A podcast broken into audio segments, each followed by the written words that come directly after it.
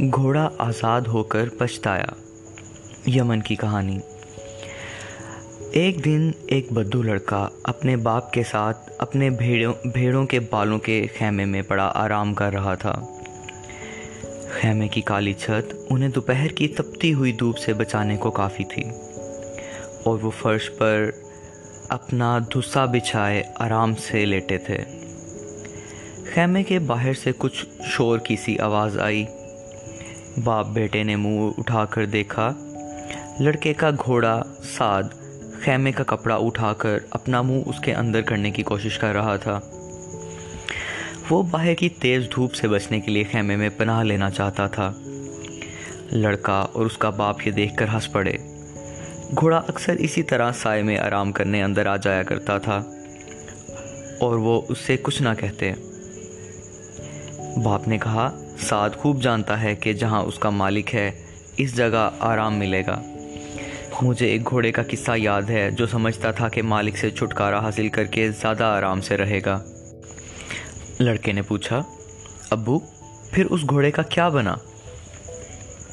باپ نے قصہ بیان کرنا شروع کیا، تعریف اس خدائے پاک کی جس نے ہر چیز بنائی۔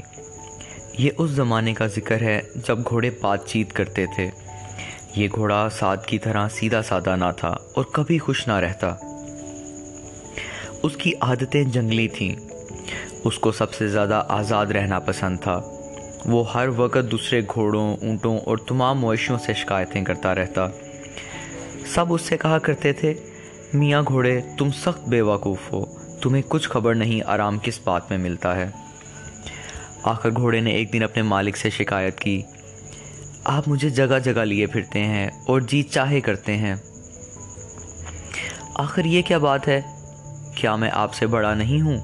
کیا میں آپ سے زیادہ طاقتور نہیں؟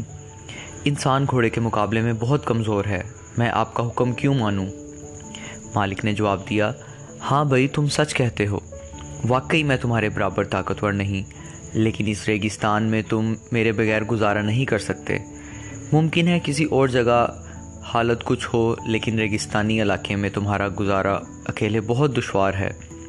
میں تمہیں کھانا دیتا ہوں، چڑھنے کے لیے ہری بھری گھاس کا انتظام کرتا ہوں، کھانے کو جو اور پینے کو اونٹ کا گرم گرم دودھ لاتا ہوں، تمہیں اپنے خیمے میں آرام سے رکھتا ہوں، گڑھے تلاش کرتا پھرتا ہوں تاکہ تمہارے لیے پانی لاؤں اور تم پیاسے نہ رہو۔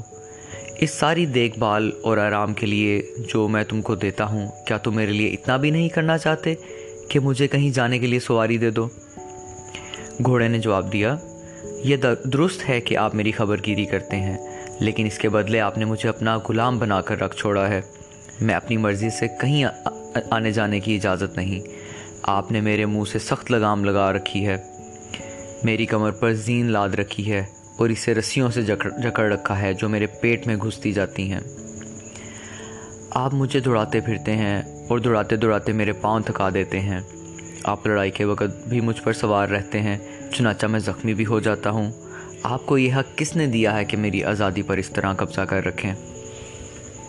مالک نے جواب دیا، یہ تو مجھے نہیں معلوم کہ انسان کو یہ حق کس نے دیا ہے، جب سے دنیا آباد ہے اسی طرح دیکھنے میں آیا ہے، شاید یہ حق اللہ تعالیٰ کی طرف سے ملا ہے جو آسمانوں اور زمینوں کا مالک ہے، اسی نے انسان کو دنیا کی ہر چیز پر قدرت بخشی ہے، البتہ اگر تم اس بات سے اتنے بیزار ہو اور تمہاری خواہش ہے کہ تم کو آزاد کر دیا جائے تو میں تم کو زبردستی پکڑ کر رکھنا نہیں چاہتا۔ اور اس نے گھوڑے کی لگام الگ کر دی، زین اتار ڈالی اور گھوڑے کے بالوں سے رسی کھول کر پھینک دی جس سے گھوڑا بندھا کھڑا تھا۔ گھوڑے نے ایک چھلانگ ماری اور خوشی سے کودتا اچھلتا ایک طرف کو بھاگ گیا۔ گھوڑے کے مالک کا جس مقام پر خیمہ تھا وہ سرسبز و شاداب جگہ تھی، اور جس زمانے کا یہ واقعہ ہے وہ موسم بہار تھا، چاروں طرف ہری بھری جھاڑیاں لہلہا رہی تھیں، اس لیے گھوڑے کو آزادی کے شروع زمانے میں کھانے کو خوب ملتا رہا، اور قریب ہی ایک چشمہ بہتا تھا، اس چشمے سے اسے پانی بھی خوب سیر ہو کر پینے کو مل جاتا، چنانچہ گھوڑا بڑے آرام سے آزادی کے مزے اڑاتا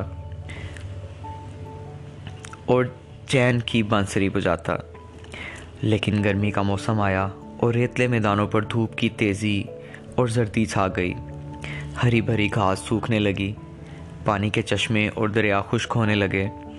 گھوڑے کے مالک کے خیمے کے چاروں طرف سبزہ اور پانی کی جگہ ریت ہی ریت دکھائی دینے لگی۔ دوسرے گھوڑے اور اونٹ اپنے اپنے مالکوں کے پاس تھے اور دوسری چراگاہوں اور چشموں سے کھانے پینے کو ملنے لگا۔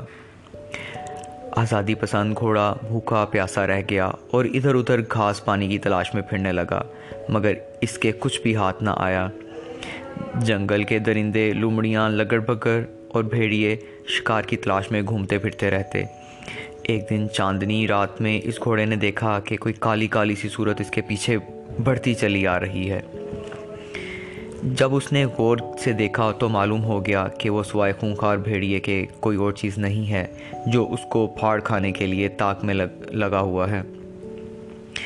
گھوڑا اس سے بچنے کے لیے بھاگا، مگر بھوکا بھیڑیا اس سے زیادہ تیز بھاگ سکتا تھا، چنانچہ وہ بھی اس کے پیچھے سرپٹ بھاگا اور ایک جھپٹے میں گھوڑے کی پیٹھ پر دانت جما دیے۔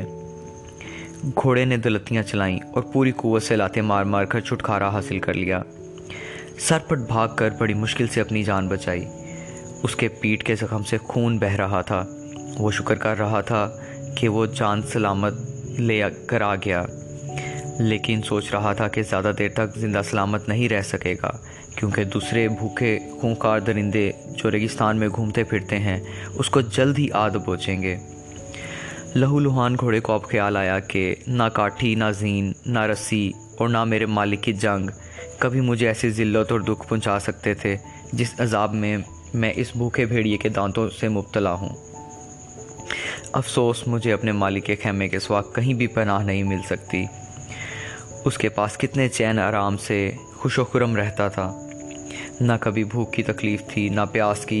مالک کی سواری میں بھی کبھی اتنا نہ تھکا تھا جیسا کہ آج ہوں۔ میں اسے ڈھونڈ کر چھوڑوں گا، لڑکے نے پوچھا۔ یا ابو، پھر وہ گھوڑا اپنے مالک کے پاس گیا؟ باپ نے کہا، بیٹا، میں وہاں موجود ہوتا تو مجھے اس کی خبر ہوتی۔ میں کیسے بتا سکتا ہوں؟ یقین کے ساتھ تو نہیں کہا جا سکتا، مگر ہمیں فرض کر لینا چاہیے کہ گھوڑے نے مالک کا سراغ لگا لیا ہوگا، اور یہ بھی فرض کر لینا چاہیے کہ اس کے مالک نے اسے معاف کر کے اپنے خیمے میں جگہ دے دی ہوگی۔